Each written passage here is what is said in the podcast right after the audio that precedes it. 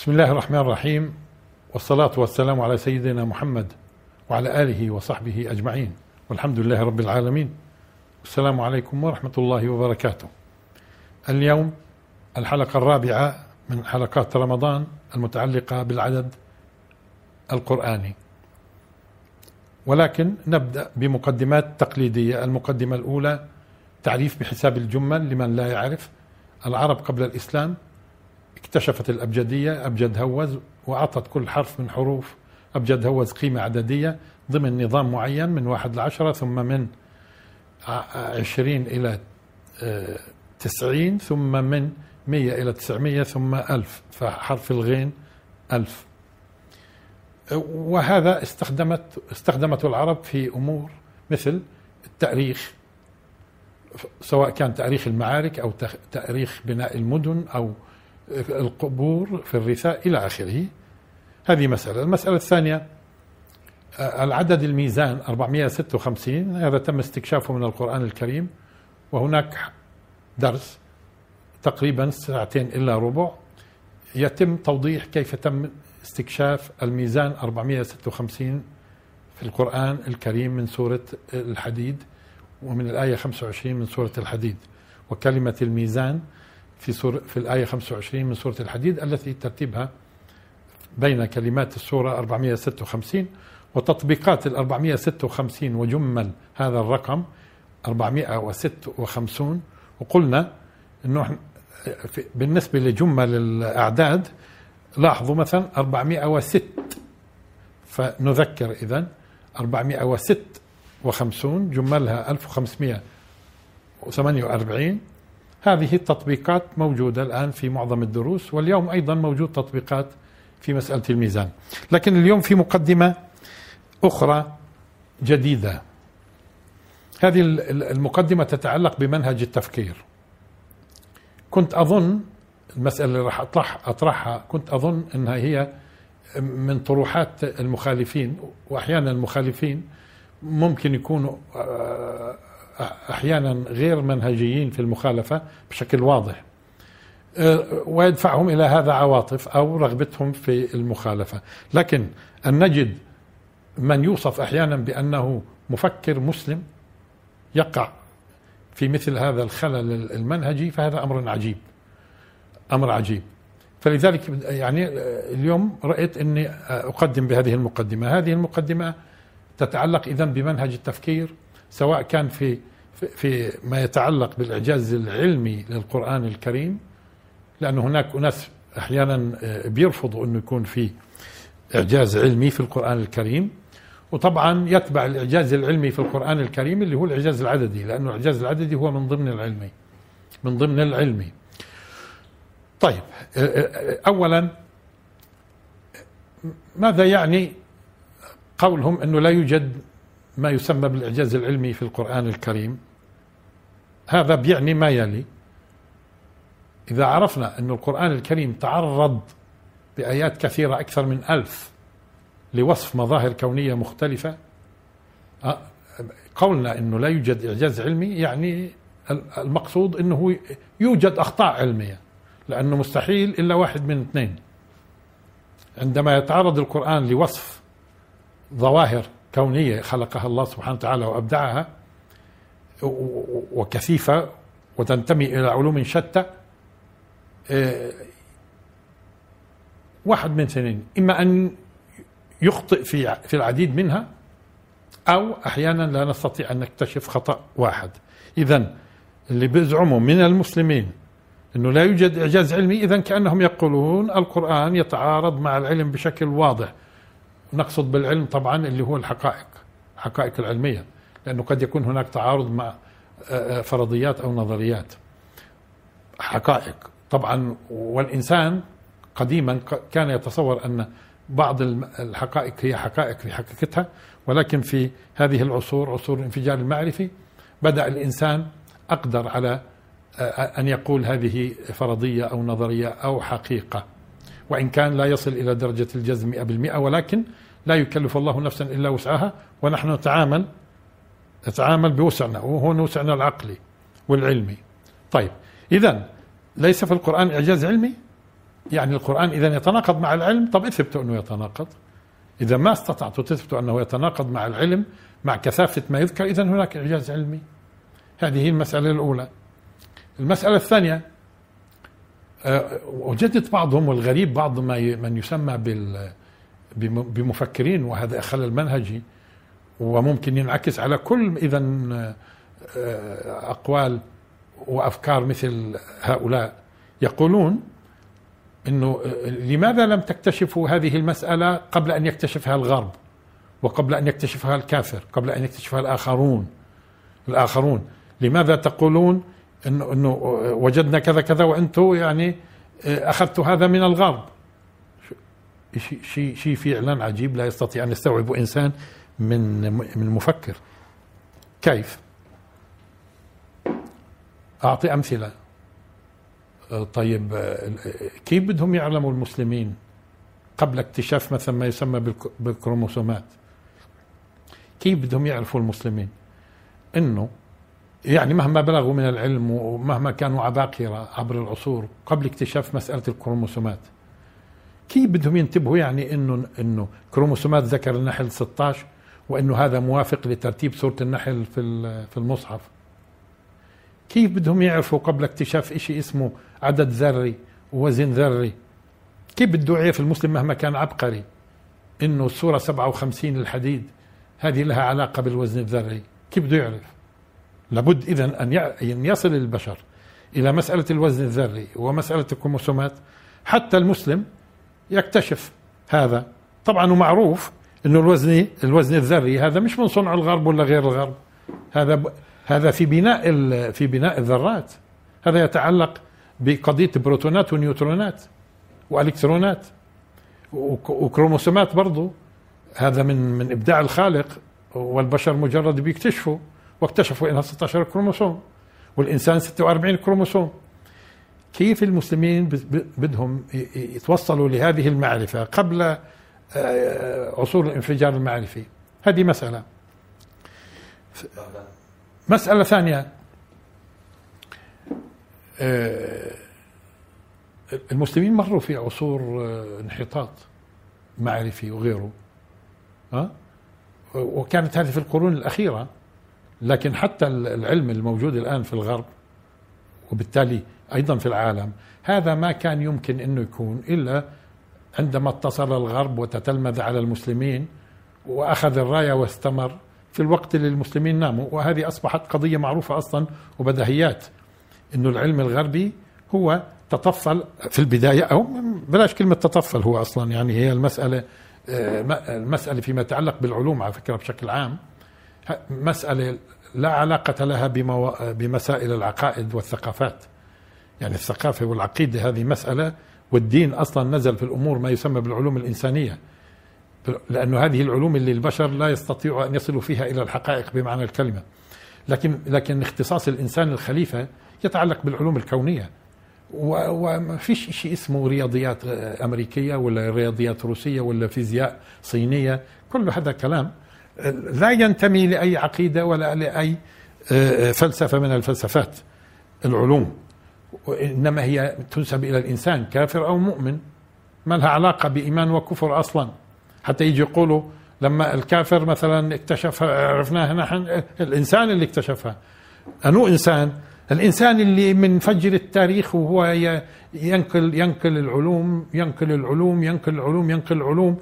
ما فيش أمة هي انفردت أصلا بصناعة هذه العلوم، كله عبارة عن أخذنا ميراث القدماء، والقدماء ميراثهم عظيم في موضوع العلم على فكرة بشكل عجيب. لو نظرت حولك في كثير من المسائل، حتى لما بتصنع الخبز، حتى لما بتصنع الحديد، حتى لما بتكتشف النحاس، حتى كذا، هذا كله قديم، تفاصيل طويلة في موضوع العلم. فمسيرة العلم شاركت فيها البشرية كلها أصلا. وبعض الأمم بعد ما أن سادت بادت، بعد ما أن ارتقت في علومها. وين كانوا اليونان في يوم من الأيام؟ ثم نزلوا، استلمت الراية أمم أخرى، وهكذا. مش هذه القضية، هذا هذا الإنسان، هذا ما له علاقة بثقافات ولا لها علاقة بعلوم، عفوا علوم يعني إنسانية. إنما القضية تتعلق بالعلوم الكونية، متعلقة بالكون والخلق المحسوس. طيب الآن قال لماذا لم تكتشفوا هذه المسائل قبل قبل هل يستطيع أن إنسان غير فيزيائي وما درس الفيزياء أنه يكتشف قضايا تتعلق مثلا بالإعجاز فيما يتعلق بالفيزياء؟ هل يستطيع غير طبيب غير طبيب وغير متخصص حتى متبحر في الطب أن يكتشف مسائل إعجازية تتعلق بالطب؟ القرآن يصف، القرآن يذكر، لكن مين يستطيع الآن أن يحكم؟ أوضح فيكم بمثال من الأمثلة البسيطة حتى تتضح الفكرة. عندما نقرأ ومن يرد الله أن يهديه هو يشرح صدره للإسلام، ومن يرد أن يضله يجعل صدره ضيقا حرجا كأنما يصعد في السماء، يجعل صدره ضيقا حرجا كأنما يصعد في السماء. احنا احنا ما عندنا معرفة اصلا ولا علوم انه الانسان كان قديما يصعد في السماء، ما كانش بيصعد. لو جينا سألنا ابو هريرة او اي صحابي قلنا له اللي بيصعد بالسماء بضيق صدره بضيق صدره ولا بينشرح صدره؟ ابو هريرة او اي صحابي عنده علم يعني بقول يضيق. بقول له دليلك؟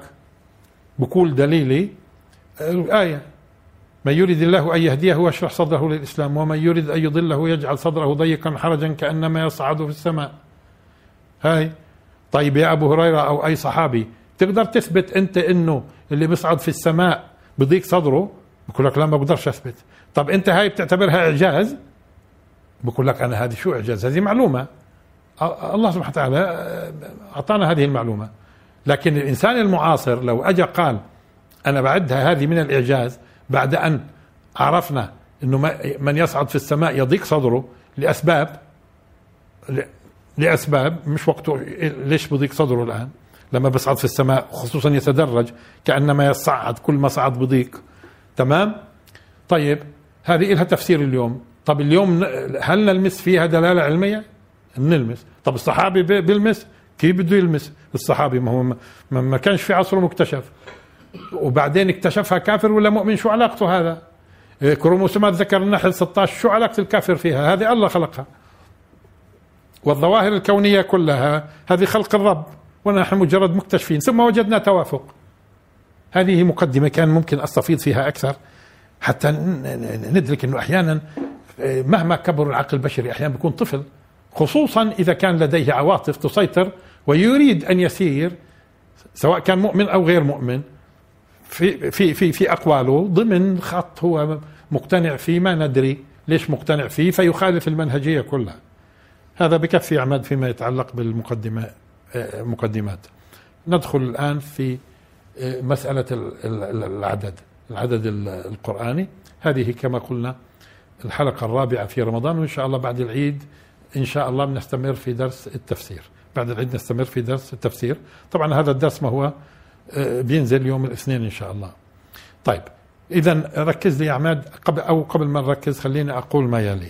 كان في أخوة اقترحوا اقترحوا الاقتراح التالي، إنه لماذا لا نأخذ الكلمات التي ترتيبها في كل سورة من السور يا عماد ألف وأربعمائة وثلاثة وأربعين.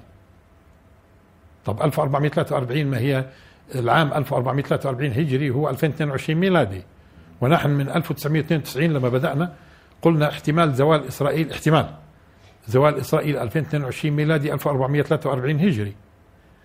فقال فقالوا ليش ما نأخذ احنا الكلمات اللي مثلا في سورة البقرة؟ طب ليش ما قلت الفاتحة؟ الفاتحة يعني ما فيهاش ألف وأربعمائة وثلاثة وأربعين كلمة. مثلا في البقرة الكلمة ألف وأربعمائة وثلاثة وأربعين ناخذ الكلمة ألف وأربعمائة وثلاثة وأربعين.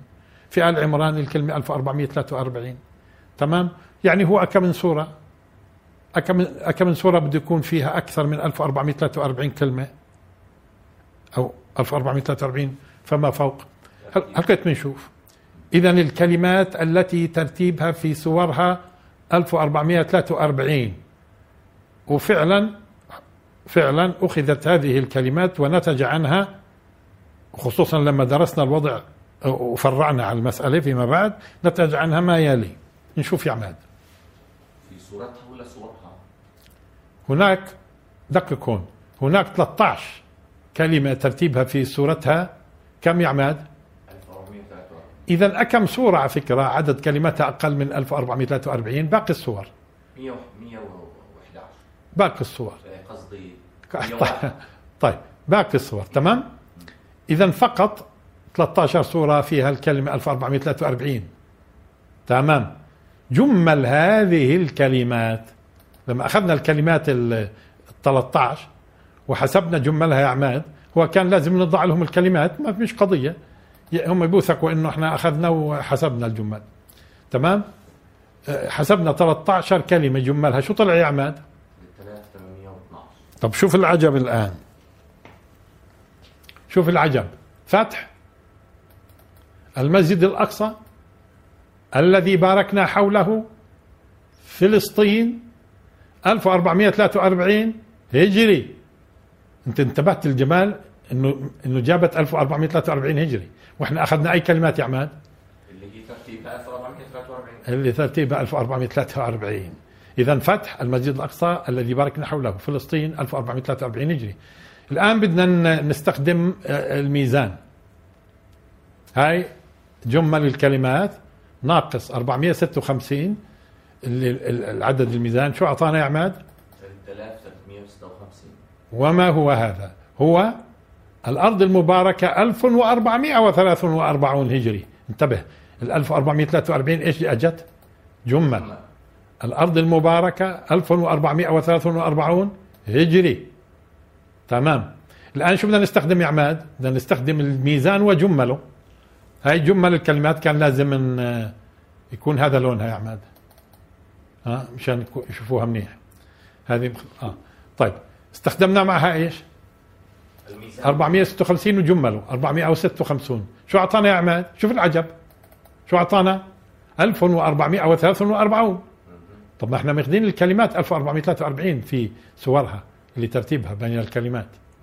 شفت الجمال؟ طيب شو احتمالات الصدفه الان؟ خصوصا الان لما بدنا نكمل، لما بدنا نكمل بدي ياخذوا في ذهنهم شو احتمالات الصدفه. الان بدنا ناخذ مجموع ارقام الايات التي فيها هذه الكلمات، مش كل كلمه من الكلمات الثلاثة عشر يا عماد موجوده موجوده في ايه. طب مجموع كلمه ارقام الايات اللي فيها هذه الكلمات الثلاثة عشر كم؟ ألف ومئة وسبعة. طيب بدنا نضيفه الان لجمل الكلمات، هاي اضفناه لجمل الكلمات، شو اعطانا يا عماد؟ أربعة آلاف وتسعمئة وتسعة عشر. وما هو هذا؟ هو فتح بيت المقدس، المسجد الأقصى، ألفين واثنين وعشرين ألفين واثنين وعشرين ألفين واثنين وعشرين ألفين واثنين وعشرين. فيما سبق ورد معنا ألف وأربعمئة وثلاثة وأربعين كرقم وجمله، هون هي بورد معنا ألفين واثنين وعشرين وجمله، فتح بيت المقدس، المسجد الأقصى، ألفين واثنين وعشرين ألفين واثنين وعشرين. طب شوف يا عماد، مشان كمان ما, ما يكونش في مجال للصدف، نأخذ الآن جمل أسماء السور التي في هذه الكلمات. كم سورة هي يا عماد؟ ثلاثة عشر. نأخذ مثلا جمل سورة البقرة، نأخذ جمل سورة البقرة، آل عمران إلى آخره. عدل يا عماد شوي لأن شفت أنا اللوحة جات لجاي. طيب جمل أسماء السور التي فيها هذه الكلمات كم يا عماد؟ مثلا البقرة ثلاثمئة وثمانية وثلاثين جملها، البقرة جمل مثلا التوبة أربعمئة وأربعة وأربعين وهكذا. تمام، هذه جمل السور ثلاثة عشر، أضفناها لترتيب عفوا لمجموع آيات، أرقام آيات اللي فيها الكلمات، أرقام الآيات مع إيش يا عماد؟ مع جمل السور. طيب شو صار؟ طلع عندنا ثلاثة آلاف وتسعمئة وثمانية وعشرين. فما هو ثلاثة آلاف وتسعمئة وثمانية وعشرين؟ هو المسجد الأقصى، ألفين واثنين وعشرين ألفين واثنين وعشرين للميلاد. تمام يا عماد؟ طب شوف هون ترتيب هذه الكلمات في آياتها، خليك معي هون، يعني أخذنا كل كلمة في آيتها وترتيبها. معي أنت هون؟ بتقول نعم وهو مش عندي؟ معك بالفكرة. اه يا عماد انتبه منيح.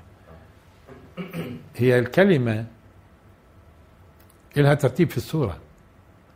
طب ما هي إلها ترتيب في الآية، ممكن تكون الكلمة الأولى في الآية، ممكن تكون يعني رقم واحد، ممكن تكون رقم خمسة في الآية، ممكن تكون في...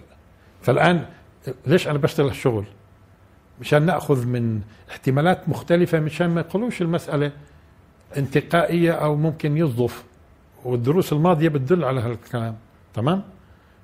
لكن هون بدنا نلفت الانتباه، لأنه في ناس ممكن كمان كنوع من المماحكة إنه بنصير نختار وندور. إيش ندور؟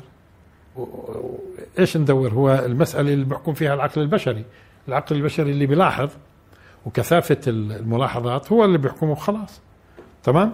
هون إذا ترتيب هذه الكلمات وين؟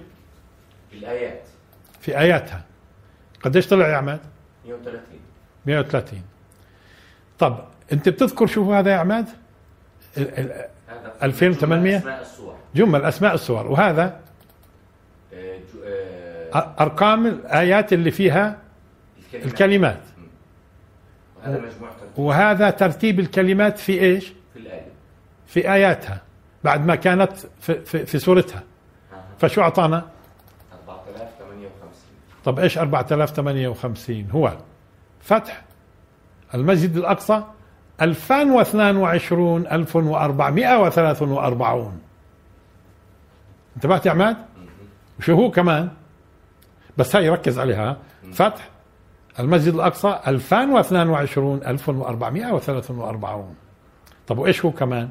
وهو فتح المسجد الأقصى ألف ومئة وسبعة وثمانين، فتح صلاح الدين ألفين واثنين وعشرين، آخر فتحين، هو الرقم نفسه. طيب شو مكتوب هون يا عماد؟ مجموع أرقام تراتيب السور في المصحف اللي هي ثلاثة عشر يعني. أيوة. إذا الآن بدنا نأخذ مش جمل السور، لا مثلا مش جمل البقرة، وإنما رقم اثنين، لأنه البقرة هي سورة رقم اثنين. مش جمل التوبة، وإنما ترتيبها التاسع. فبنجمع الآن مجموع أرقام السور اللي فيها هذه الكلمات. شو طلع يا عماد؟ مئة وعشرين. طب أشوف بتتذكر أنت إيش هذا؟ هذا جمل الكلمات. وإيش هذا؟ هذا أرقام الآيات اللي فيها الكلمات. وإيش هذا؟ هذا تراتيبها في آياتها. طب وإيش هذا الأخير؟ تراتيب صورها. لا ما جبناش جمل صورها لأنه هاي بدالها التراتيب. شو أعطانا؟ خمسة آلاف ومئة وتسعة وستين. فما هو هون؟ جيب عندي شوية،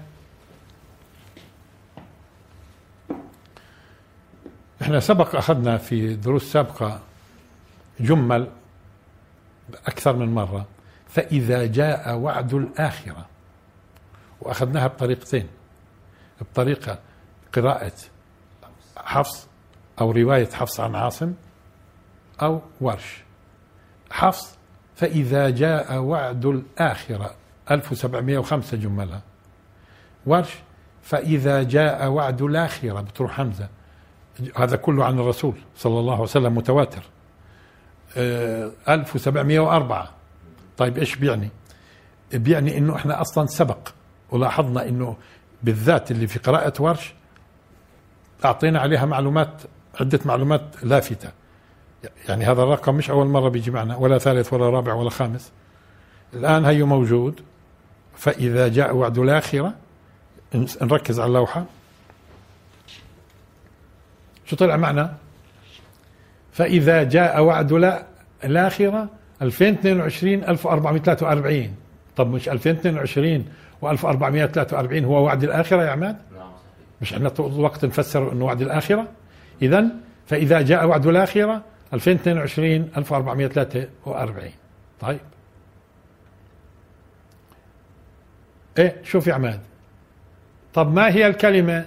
هون برضو كان أظن اقتراح اقتراح أخ كريم، ها آه إنه طب الكلمة اللي ترتيبها في المصحف مش في سورتها، ترتيبها وين يا عماد؟ في المصحف. يعني من بداية الفاتحة بناخذ الكلمات من بداية الفاتحة حتى نصل إلى الكلمة اللي ترتيبها إيش؟ ألف وأربعمئة وثلاثة وأربعين في المصحف. فإذا بها كلمة إيش؟ وآتينا. وآتينا وهي كتبناها على فكرة بطريقة المصحف. ليش؟ لأنه في ناس بظنوا أنه آ هي قيمتها واحد، لا، آ غير عن أ. أ هي عبارة عن همزة ثم ألف، والهمزة قيمتها واحد والألف قيمتها واحد في الجمل، تمام؟ فيفرقوا بين أيام وآتى مثلا، تمام؟ وآتينا هذه في أي آية يا عماد؟ آية سبعة وثمانين من سورة البقرة. جمل هذه الكلمة كم؟ أربعمئة وتسعة وستين. طب شو رأيك نجمع جمل الكلمة مع ترتيبها؟ وهذا اعتدناه احنا كثير، نجمع جمل الكلمة مع ترتيبها. شو أعطانا؟ ألف وتسعمئة واثناعش. وإذا به شو هو؟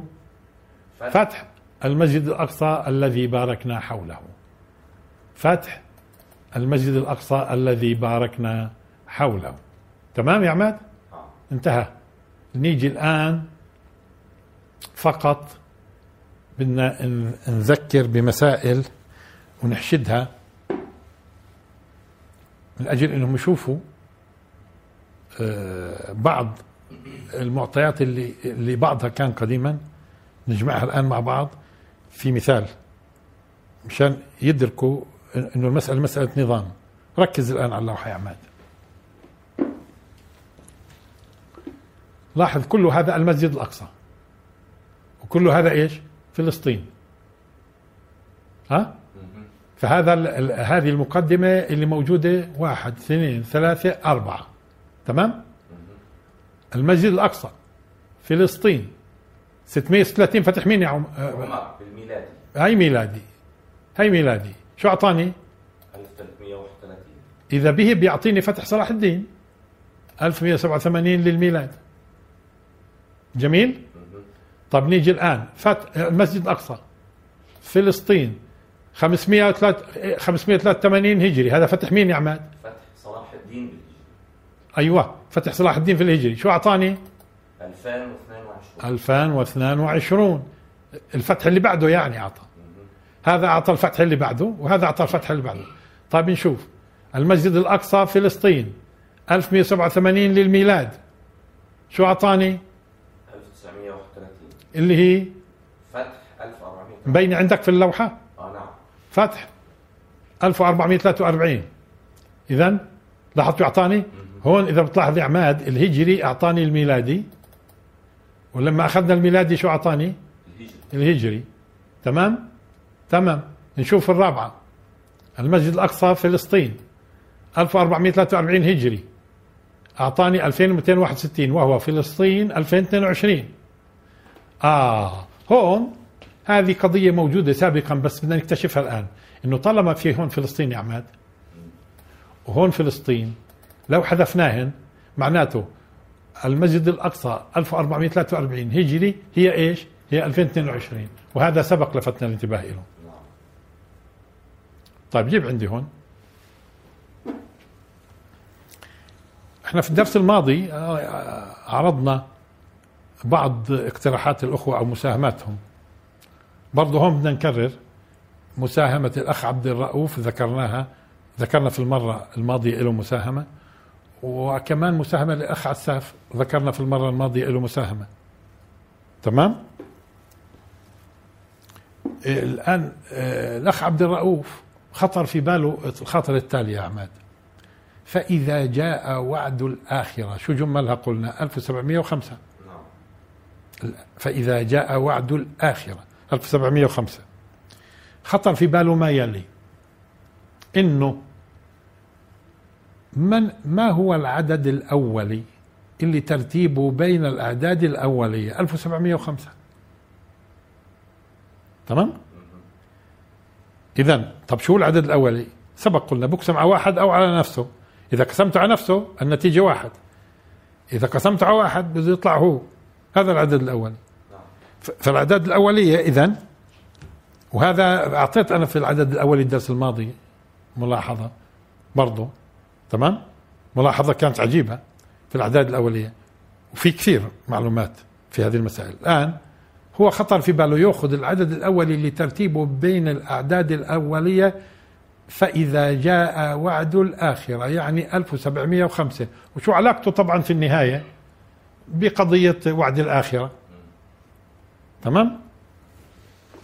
فإذا به، أيوة ركز هون، فإذا به شو هو العدد يا عماد؟ أربعة عشر ألف وخمسمئة وواحد وخمسين.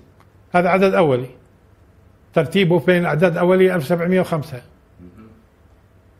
الآن كان لازم هذا لونه بالباذنجاني هذا أو البنفسجي اللي هو، ولا لا لا, لا هذا شيء ثاني. صح صح. لا لاحظ لاحظ شو عمل، أخذ العدد الأولي هذا يا عماد تمام اللي ترتيبه فإذا جاء وعد الآخرة، خصم منه ت... لاحظ اللي ترتيبه خصم منه تراتيب المصحف من واحد ل مئة وأربعة عشر، يعني واحد زائد اثنين زائد ثلاثة ثلاثة أربعة، مجموع أرقام السور من واحد ل مئة وأربعة عشر سور قرآنية، وأخذ مجموع الآيات ستة آلاف ومئتين وستة وثلاثين. شو كان معه؟ ألف وسبعمئة وستين. طب ألف وسبعمئة وستين يا عماد بتذكروا هذا الرقم؟ إذا بتذكروش أنا بقول لك شو هو، فتح الأرض المقدسة. هي أول قضية. طب ما هو ماخذ إيش اللي ترتيبه فإذا جاء وعد الآخرة، فإذا كان فإذا هذا اللي العدد الأولي علاقته بترتيب المصحف وترتيب الآيات عفوا ومجموع الآيات، شو أعطى؟ فتح الأرض المقدسة. فتح الأرض المقدسة. طيب ممتاز. طيب شو علاقته لو جمعناه بترتيبه العدد الأولي زائد ترتيبه؟ شو أعطانا يا عماد؟ ستة عشر ألف ومئتين وستة وخمسين. هاي إذا العدد الأولي مع ترتيبه. طيب طب بدنا نعمل نفس الشيء. شو الشيء اللي عملناه هون يا عماد؟ خصمنا منه ترتيب الآيات وت... ومجموع آيات السور كلها، سور قرآن ستة آلاف ومئتين وستة وثلاثين آية. طيب لاحظ شو هاي ستة عشر ألف ومئتين وستة وخمسين ناقص ستة آلاف وخمسمئة وخمسة وخمسين ستة آلاف ومئتين وستة وثلاثين، إذن شو أعطانا يا عماد؟ ثلاثة آلاف وأربعمئة وخمسة وستين. شوف العجيب شو هو هذا ثلاثة آلاف وأربعمئة وخمسة وستين وهو ألف وأربعمئة وثلاثة وأربعين ألفين واثنين وعشرين. انتبهت يا عماد؟ وجميل إنه نبين لهم إنه فإذا جاء وعد الآخرة فتح الأرض المقدسة، شو أعطانا؟ العدد نفسه، يعني اللي طلع هون شايفه مع هذا هذا وهذا تمام. إذن فإذا جاء وعد الآخرة فتح الأرض المقدسة، شو أعطانا؟ ألفين واثنين وعشرين ألف وأربعمئة وثلاثة وأربعين. كيفك يا عماد؟ طيب هذه الآن ملاحظة الأخ عساف. شو بقول؟ بقول الآية قبل الأخيرة في سورة قبل الأخيرة في قصة الكهف اللي هي ولبثوا في كهفهم ثلاثمئة سنين وازدادوا تسعة، ها؟ لأنه هذه الآية خمسة وعشرين، لأنه تنتهي قصة الكهف في الآية ستة وعشرين. هذه الآية خمسة وعشرين من سورة الكهف تنتهي، عفوا القصة القصة قصة الكهف بتنتهي في الآية ستة وعشرين. إيش ترتيب الآية خمسة وعشرين في المصحف؟ هاي فكرة الأخ عساف، ترتيبها في المصحف. لاحظ ترتيب الآية قبل الأخيرة من قصة الكهف في المصحف هو ألفين ومئة وخمسة وستين. ظاهرة في الت... ظاهرة عندك يا عماد في الكاميرا ألفين ومئة وخمسة وستين. جمل العدد هذا اللي هو الترتيب، يعني كيف أخذ على فكرة الجمل ألفان زي ما بكتب المصحف كلمة ألفان ألفان ومئة وخمس وخمس آه لأنه دائما منذكر إحنا وخمس وستون، يعني منذكر زي خمس. أيوة. ألفان ومئة وخمس وستون. ليش ما كل وخمسة؟ لا ما هو الآن قلنا دائما نحن ماخذين قاعدة إيش التذكير هذا الرقم. آه شو وإذا به شو شو طلع على فكرة الجمل ألف وأربعمئة وثلاثة وأربعين. انتبهت الغرابة؟ طلع الجمل ألف وأربعمئة وثلاثة وأربعين وهذا لفت انتباهه. فأجا شو عمل؟ شو عمل؟ أجا للرقم نفسه، طبعا هو مجرد محاولة، أجا للرقم نفسه وأضاف له خمسة عشر هجري عمر، خمسمئة وثلاثة وثمانين هجري صلاح الدين، ألف وأربعمئة وثلاثة وأربعين. شو طلع معه؟ أربعة آلاف ومئتين وستة. وإذا به أربعة آلاف ومئتين وستة شو هو؟ المسجد الأقصى. ستمئة وستة وثلاثين مين يا عماد؟ فتح عمر بن ميلاد. و ألف ومئة وسبعة وثمانين صلاح الدين.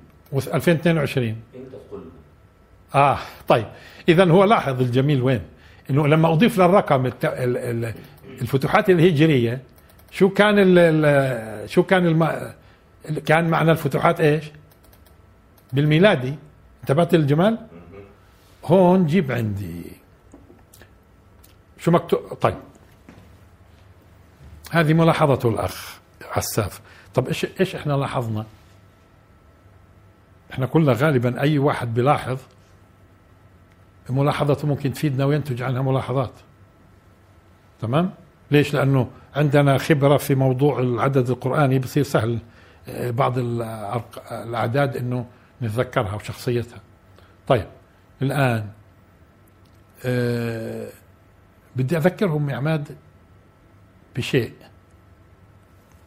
قلنا سابقا، انه جمل المسجد الاقصى زي ما بكتب المصحف ثلاثمية وواحد وستين اللي هي تسعتاشر تسعتاشر على فكره. فقلنا طب ليش ما نروح احنا للايه اللي ترتيبها في المصحف ثلاثمية وواحد وستين؟ هذا هذا مشهور الكلام، هذا الكلام مشهور كثير وبيعرفوه. فرحنا للايه اللي ترتيبها المسجد الاقصى اللي هي طلعت ثمانية وستين آل عمران، ثمانية وستين آل عمران. اخذنا جملها، واذا جملها مجموع ستمية وستة وثلاثين ألف ومية وسبعة وثمانين ألفين واثنين وعشرين. طب لو جمعت انت جملها مع ترتيبها بيطلع يا عماد، بس بدون ما تركز بيطلع الرقم اللي كنا نتحدث فيه الان أربعة آلاف ومئتين وستة. عشان هيك كنا الان بدنا نعيد مشان نربطهم. أربعة آلاف ومئتين وستة اللي هو اللي هو المسجد الاقصى، ستمية وثلاثين ألف وسبعة وثمانين ألفين واثنين وعشرين. طيب فرحنا سبحان الذي أسرى بعبده ليلا من المسجد الحرام إلى المسجد الأقصى الذي باركنا حوله لنريه من آياتنا إنه هو السميع البصير. أخذنا بعده، لاحظ شو أخذنا بعده، المسجد الأقصى عدد آيات ثلاثمية وواحد وستين آية، بعده ستمية وثلاثين آية صلاح الدين آه عفوا عمر، ألف ومئة وسبعة وثمانين صلاح الدين، بقي لآخر مصحف كم؟ ألفين واثنين وعشرين. الرقم إذن اللي بعد آية سبحان الذي أسرى هو نفسه أربعة آلاف ومئتين وستة. وهذا الآن نشوف. إذن يا عماد لاحظنا، شايف لاحظنا مجموع قواسم العدد هذا اللي ذكره الأخ، شو قواسمه هذا؟ ومعروف انه احنا سبق اعطينا شو معنات قواسم. يعني هذا العدد بقسم على ايش؟ مثلا بقسم على خمسة، هاي خمسة، بقسم على كذا، هاي كذا، بنجمع مجموع القواسم بما فيه هو، لانه هو بقسم على نفسه، تمام؟ قديش مجموع قواسمه يا عماد؟ ألفين وستمية وأربعة. طبعا هون قواسمه اكثر منه لانه هو بدخل في القواسم، ها ألفين وستمية، فما هو ألفين وستمية وأربعة. اه ألفين وستمية وأربعة احتاج للميزان، أربعمية وستة وخمسين أربعمية وستة وخمسين. شو اعطانا يا عماد؟ ستمية. طب ستمية هو المسجد الاقصى فلسطين. هاي اول ملاحظه زائده بدي اياك تنتبه هون يا عماد. هذه جمل أسماء السور حتى سورة الإسراء. إذن أكم سورة هن؟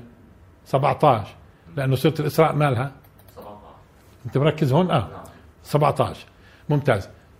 آه الفاتحة ليش أخذتها بدون على فكرة دون آه ألف؟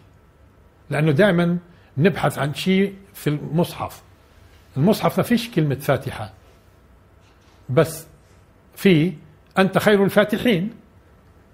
الفاتحين لما لما شفناها وجدناها دون إيش؟ دون ألف. دون ألف، فأخذنا الفاتحة إيش؟ دون ألف. والبقرة هاي جملها، آل عمران أخذناها دون ألف لأنه موجودة في المصحف آل عمران دون ألف. وهاي النساء وهاي المائدة وهاي الأنعام أخذناها وفق إيش؟ ما يكتب المصحف، المصحف بكتب الأنعام هيك، وهاي الأعراف وبكتبها هيك، هاي الأنفال، هاي التوبة، هاي يونس، جمل أسماء يعني. هاي هود، شوف خم... هود خمستاشر، ليش؟ لأنه الها خمسة، الواو ستة، الدال أربعة. يوسف، يوسف هاي مش مبين على فكرة يا عماد في الشريط تحت تزيخه على الشمال، انزل لتحت الشريط, الشريط آه. فوق آه هون صغير كثير، لا رجع هيك هيك مناسب شوي بالله. لا هي ماشي ماشي هيك ماشي هيك. طيب هون ايش عماد؟ هي خمسطعش يو... عفوا هي يوسف، هي الرعد، ابراهيم، الحجر، النحل، الاسراء. ايش المفاجأة يا عماد؟ نفس الرقم، الرقم نفسه هيك في اللغة. الاربعة الاف ومئتين وايش؟ وستة. اربعة الاف ومئتين وستة العدد نفسه اللي هو المسجد الاقصى ستمائة وستة وثلاثين ألف ومئة وسبعة وثمانين ألفين واثنين وعشرين. اذا عرفت ليش انا رجعت لموضوع الايه اللي ترتيبها في المصحف ثلاثمائة وواحد وستين يا عماد، وليش رحت لعدد الايات من سبحان الذي اسرى الايه هاي لاخر المصحف، واذا به العدد نفسه. اثريته هاي اثريته عند امم كثيره مش عارفين شو معنات اثريته. طيب انه جمل السور حتى الاسراء هو العدد نفسه، هو الع... هي العدد نفسه تكرر ايش عدة مرات. اذا نحن نلاحظ على فكرة ونكتشف مش بندور. تمام. الان شوف هذا مثلا قضية جديدة. ش... هذا جمل ايش؟ فلسطين. فلسطين. طب يعني مئتان وتسع، هي رجعنا تسعة. احنا قلنا دائما ايش بنذكر هذا العدد، هذا يعني بنذكره تسعة. مئتان وتسع وثلاثون، كاتبين ثلاثون زي ما بكتبها ايش اللي هو يعني لما كتب مثلا ثلاثة الى اخره دون الف. شو اعطانا يا عماد؟ ألفين ومئة وواحد وعشرين. طب العجيب انه جمل فلسطين اعطانا فتح الارض المقدسة المسجد الاقصى، فتح الارض المقدسة المسجد الاقصى. وشو هو كمان يا عماد؟ هذا خليه يبين عندك في ال... وهو فتح المسجد الاقصى فلسطين سبعة وعشرين رجب خمسمائة وثلاثة وثمانين هجري، اللي هو فتح مين يعني؟ فتح صلاح الدين صلاح الدين صلاح الدين. طيب ممتاز. جيب عندي يا عماد.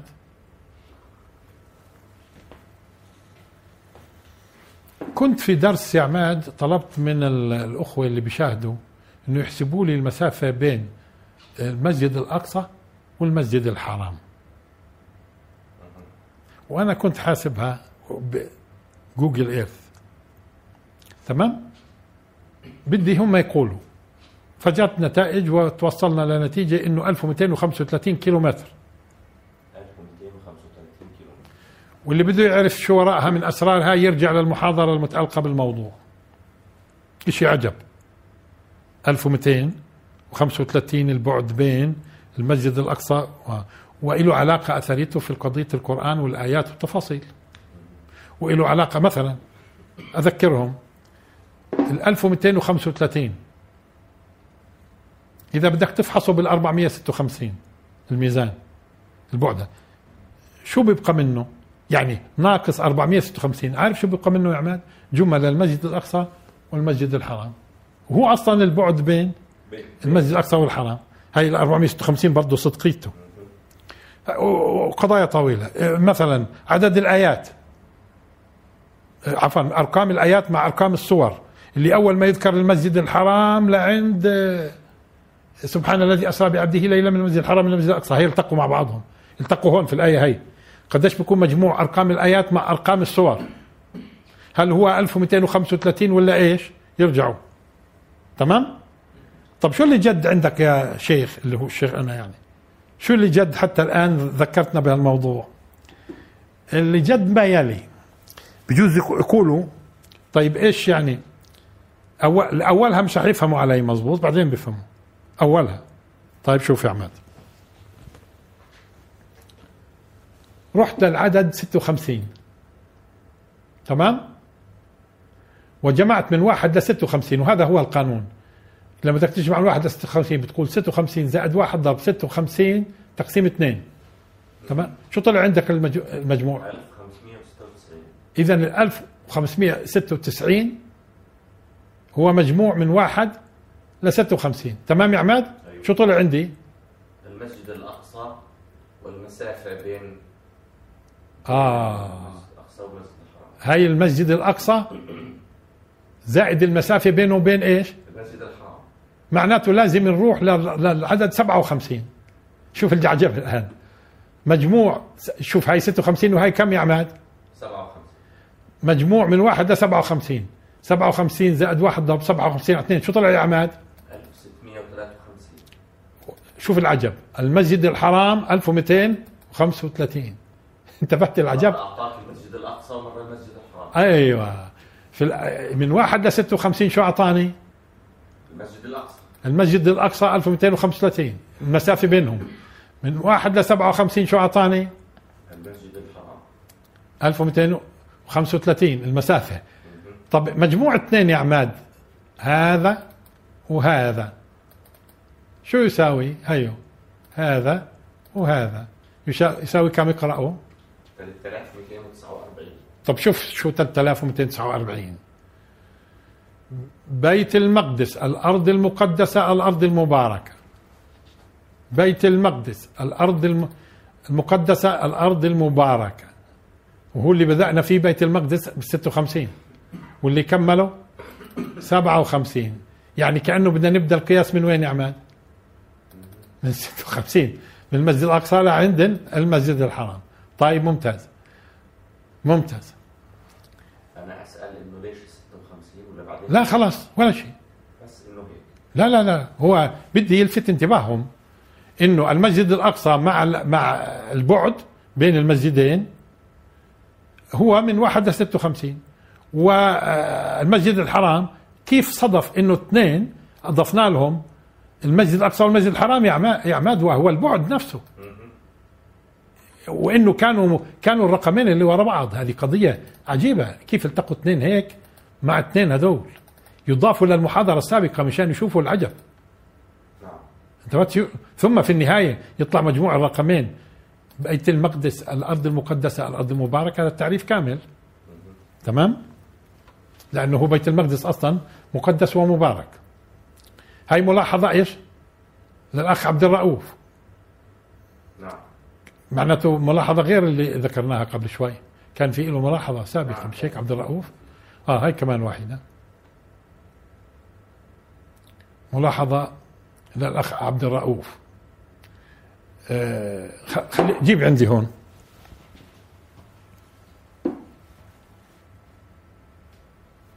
والآن بدي آه إله للأخ عبد الرؤوف، هو بعت لي من يومين ملاحظة ملاحظة فأنا بدي أقول له هاي الملاحظة اللي أنت بعتها وإلها علاقة بجمل تحرير.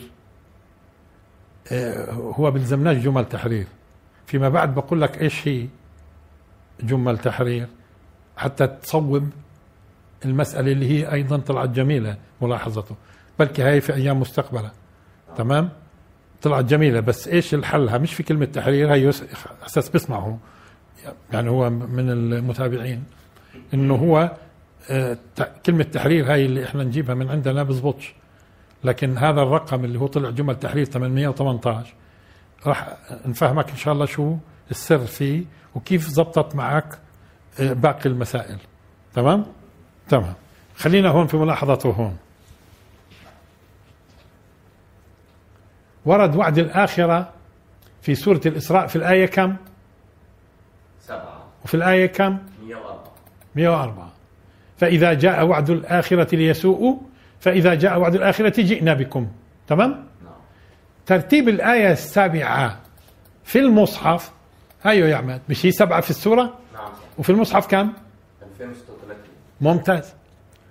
أجا أخذ جمل هذا الترتيب ألفين وستة وثلاثين، هي يعتمد ثلاثين زي ما بنقول في المصحف، وست هي تذكير. فشو طلع معه؟ ألف وسبعمئة وعشرين. ممتاز. وأخذ ترتيب الآية مئة وأربعة في المصحف، شو ترتيبها يا عماد؟ ألفين ومئة وثلاثة وثلاثين. طيب ألفين ومئة وثلاثة وثلاثين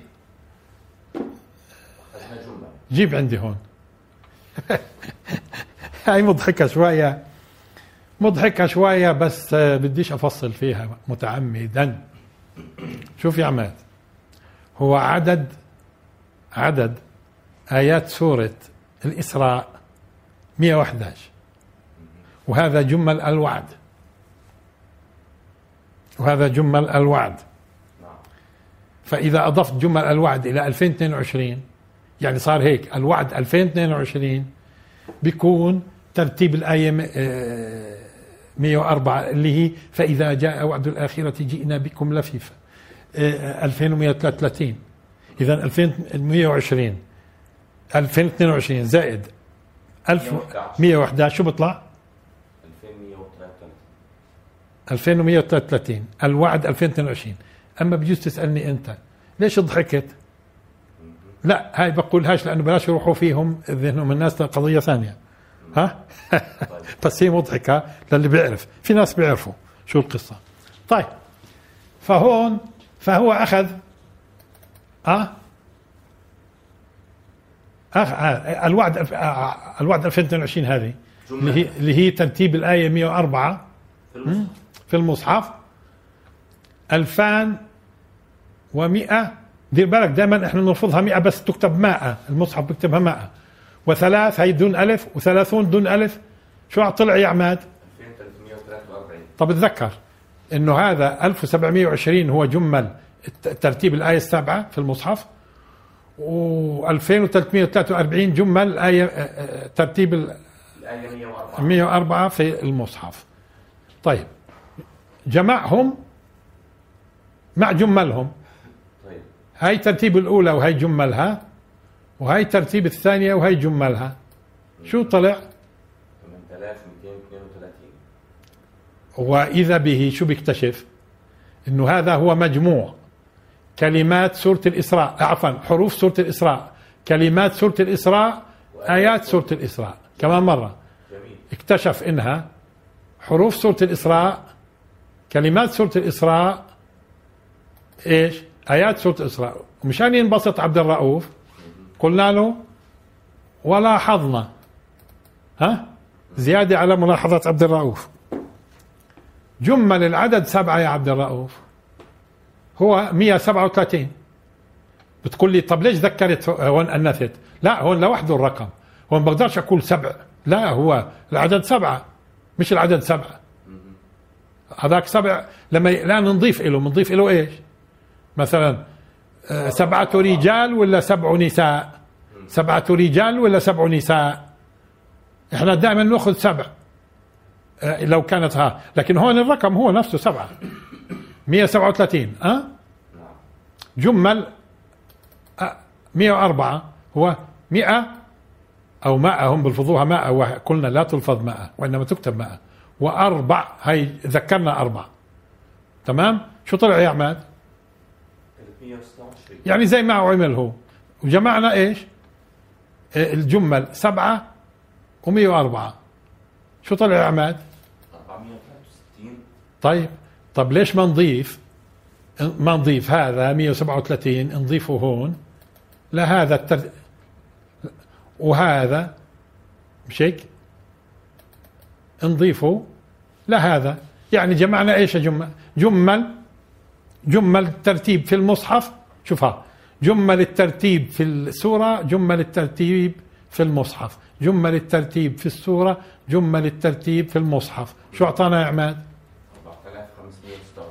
وما هو أربعة آلاف وخمسمئة وستة وعشرين هو فتح الأرض المقدسة، المسجد الأقصى، فلسطين ألفين واثنين وعشرين للميلاد.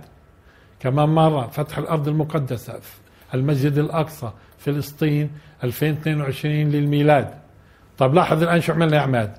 طب ليش ما نجمع جمل الترتيب في المصحف مع الآية سبعة وجمل الترتيب في المصحف مع الآية مئة وأربعة؟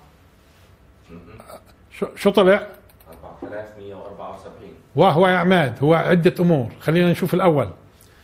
فتح الأرض المباركة، فلسطين ألفين واثنين وعشرين ميلادي، شفت الجمال؟ إذا خليهم يتذكروا. شوف هذا هذا الآن هذا الترتيب وين؟ جمل الترتيب في المصحف، جمل الترتيب هو لا الترتيب نفسه، جمل الترتيب في المصحف الترتيب نفسه، يعني أخذنا احتمالات مختلفة. فتح الأرض المباركة، فلسطين ألفين واثنين وعشرين ميلادي، شو هو كمان؟ أيوة هي يستخدم معاه أربعمئة وستة وخمسين. شو أعطانا يا عماد لما نقصنا أربعمئة وستة وخمسين؟ ثلاثة آلاف وسبعمئة وثمانية عشر. لاحظ شو هو فتح الأرض المباركة، فلسطين ألف وأربعمئة وثلاثة وأربعين هجري. طب ليش ما تستخدم معاه جمل أربعمئة وستة وخمسين؟ هاي جمل أربعمئة وستة وخمسين شو أعطاني عماد؟ ألف وستمئة وستة وعشرين. لاحظ شو هو المسجد الأقصى فلسطين ألف وأربعمئة وثلاثة وأربعين هجري. طب هاي هون معطي ألف وأربعمئة وثلاثة وأربعين هجري، هون شو أعطى؟ ألف وأربعمئة ها؟ هجري. والجميل إيش هون؟ إنه هذا أربعمئة وستة وخمسين وهناك أربعمئة وستة وخمسين. طيب ممتاز. هلقيت نطرح اثنين يا عماد، نطرح اثنين. أربعمئة وستة وخمسين أربعمئة وستة وخمسين يساوي ألفين ومئة وسبعين، وهو فتح فلسطين ألف وأربعمئة وثلاثة وأربعين. طيب ما هيو ألف وأربعمئة وثلاثة وأربعين وهيو ألف وأربعمئة وثلاثة وأربعين بشيك، وهي ال ألفين واثنين وعشرين للي بيحب ال ألفين واثنين وعشرين. تمام تمام. جيب عندي يا عماد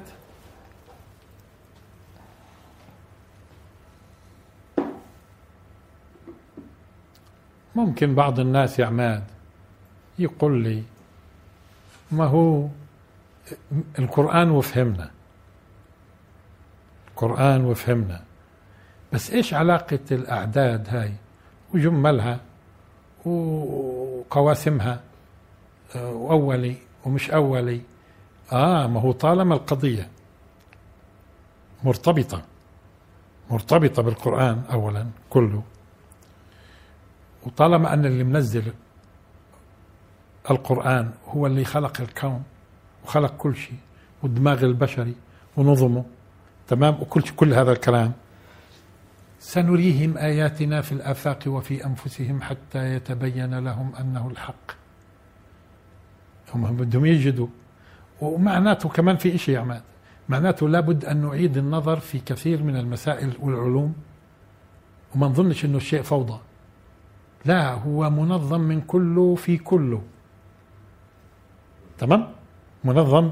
هذا الآن تثار في الأذهان، لأنه في قضايا مش ممكن تيجي تنسبها للصدفة، هاي صدفة هاي صدفة هاي صدفة هاي صدفة، لأنه قديش صرنا معطينين في هذه المسائل، حتى كل قضية من القضايا أعطينا فيها أمثلة، الأعداد الأولية أمثلة، القواسم أمثلة، تفاصيل طويلة. معناته لازم أعيد النظر أنا هذا إيش الكون هذا، حتى هناك في بناء منظم لكل شيء، وبعدين كل شيء له علاقة بكل شيء، كل شيء وله علاقة بكتاب الرب تبيانا لكل شيء، وأحصى كل شيء عددا. وآخر دعوانا أن الحمد لله رب العالمين، وبارك الله فيكم.